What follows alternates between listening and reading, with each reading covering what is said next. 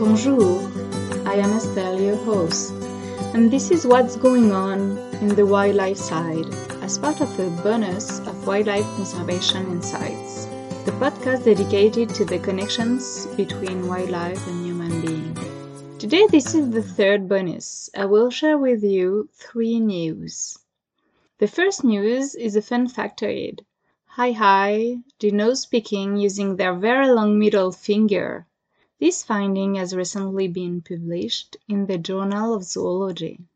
The second news has been recently published in Science and is pretty cool, I think. Canine distemper virus select for mate choice and coat color in wolves. The third news is a microbiome study in a special mustelid, the American marten. Ready? Go! The first news is about the aye-aye. This animal is a long-fingered lemur, part of the infraorder Lemuriformes, endemic to Madagascar. It is a nocturnal lemur, about 2 to 3 kgs, and owns rodent-like incisors that perpetually grow. They have six digits on each end, including a pseudo-thumb that helps them to grip and two extremely long fingers that it uses to find and extract grubs from inside trees. It is currently classified as endangered by the IUCN. Nose picking rhinotillexis is not restricted to humans.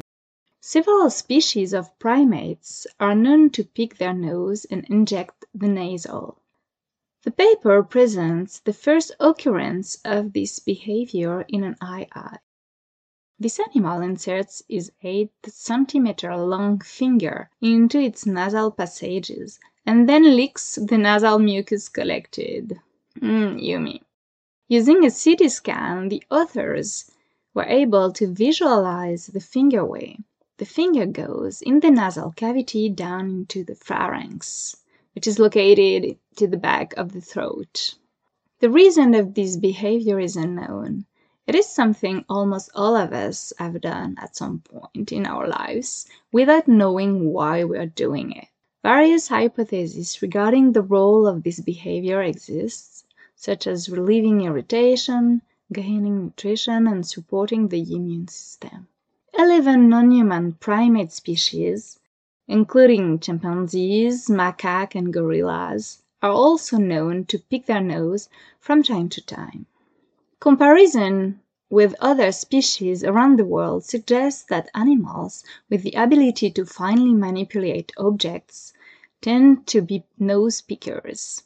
Capuchins, for instance, stand out from their close relatives by being able to precisely grip objects by moving their fingers independently. What about their conservation? Their forest home is under threats from widespread habitat loss across Madagascar, meaning they are classified as endangered. They are facing persecution and habitat loss in their natural environment. As a result, many aye-ayes are found in zoos and conservation facilities, including one individual called Kaylee, who lives at Duke Lemur Center in North Carolina. Kaylee is the aye-aye that inspired this research paper. The next goal of this paper would be to survey researchers to see if they have observed this behavior in the wild, and work with scientists in other disciplines to see if nose picking has a functional role or not. The second news has been recently published in Science, big journal, and is about canine distemper. Canine distemper is a viral disease caused by a RNA virus of the family Paramyxoviridae genus Morbillivirus. Canine distemper is a contagious and serious disease. The virus can also be found in wildlife of the order Carnivora with two subclades, the cat-like Feliformia and the dog-like Caniformia. Species affected by this virus includes, but are not restricted to foxes, wolves, coyotes, raccoons, skunks, mink, and ferrets, lions, tigers, as well as seals. Puppies and dogs most often become infected through airborne exposure, for example sneezing or coughing, to the virus from an infected dog or wild animal. The virus can also be transmitted by shared food and water bowls and equipment. Infected dogs can shed the virus for months, and mother dogs can pass the virus through the placenta to the puppies. Because canine distemper also impacts wildlife population, contact between wild animals and domestic dogs can facilitate the spread of the virus. Canine distemper outbreaks in local raccoon populations can signal increased risk for pet dogs in the area.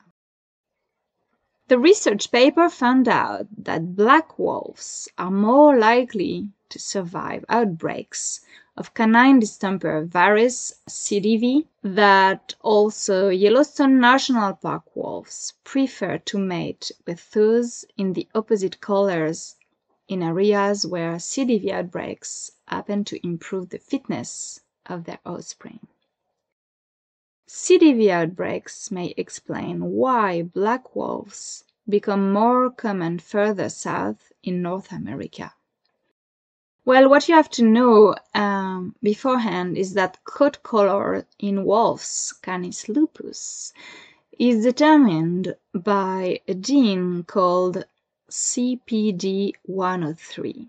This ancestral version of CBD103 codes for a gray coat, but a genetic mutation that arose in domestic dogs and then crossed into wolves' codes for black coat color. Wolves inherit two copies of the CBD103 one from each parent, but only need to inherit one copy of the black variant to have a black coat. The researchers postulated that this gene also plays a role in protecting against respiratory diseases such as canine distemper virus. This is because the DNA region containing the gene also encodes for a protein that plays a role in defending against infections in the lung of mammals. They predicted that having a black coat would be associated with the ability of wolves to survive an infection with CDV. For this study, 12 wolves population from North America were tested to examine whether the probability of a wolf being black was predicted by the presence of CDV antibodies. If a wolf has CDV antibodies, then it has caught CDV in the past and survived. They found that wolves with CDV antibodies were more likely to be black than gray. They also found that black wolves were more common in areas where CDV outbreaks occurred.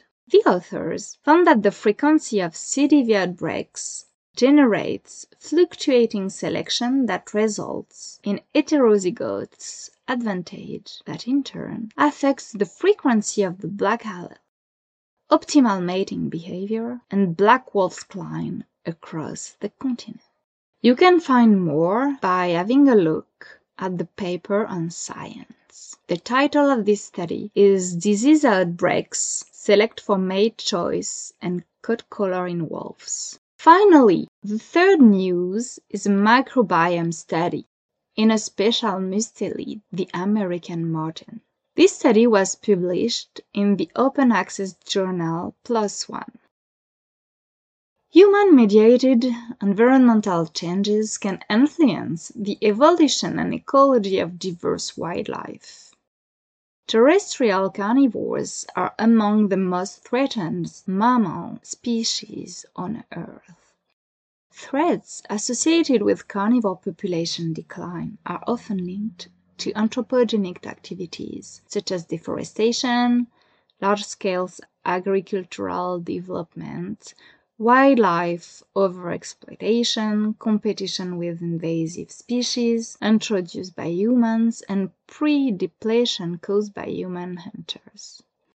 We know about the external threats quite well, but little is known about the carnivores' internal environments, such as changes in their gut microbiota.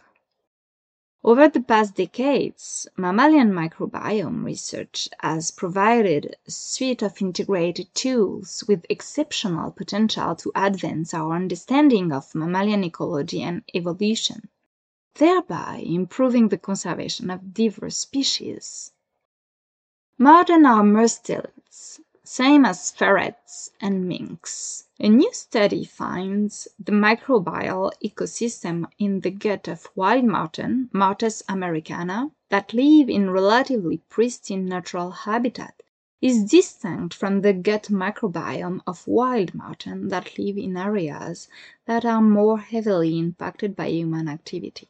More precisely, wild marten that live in relatively undisturbed environments have more carnivorous diet than martens in human-affected areas.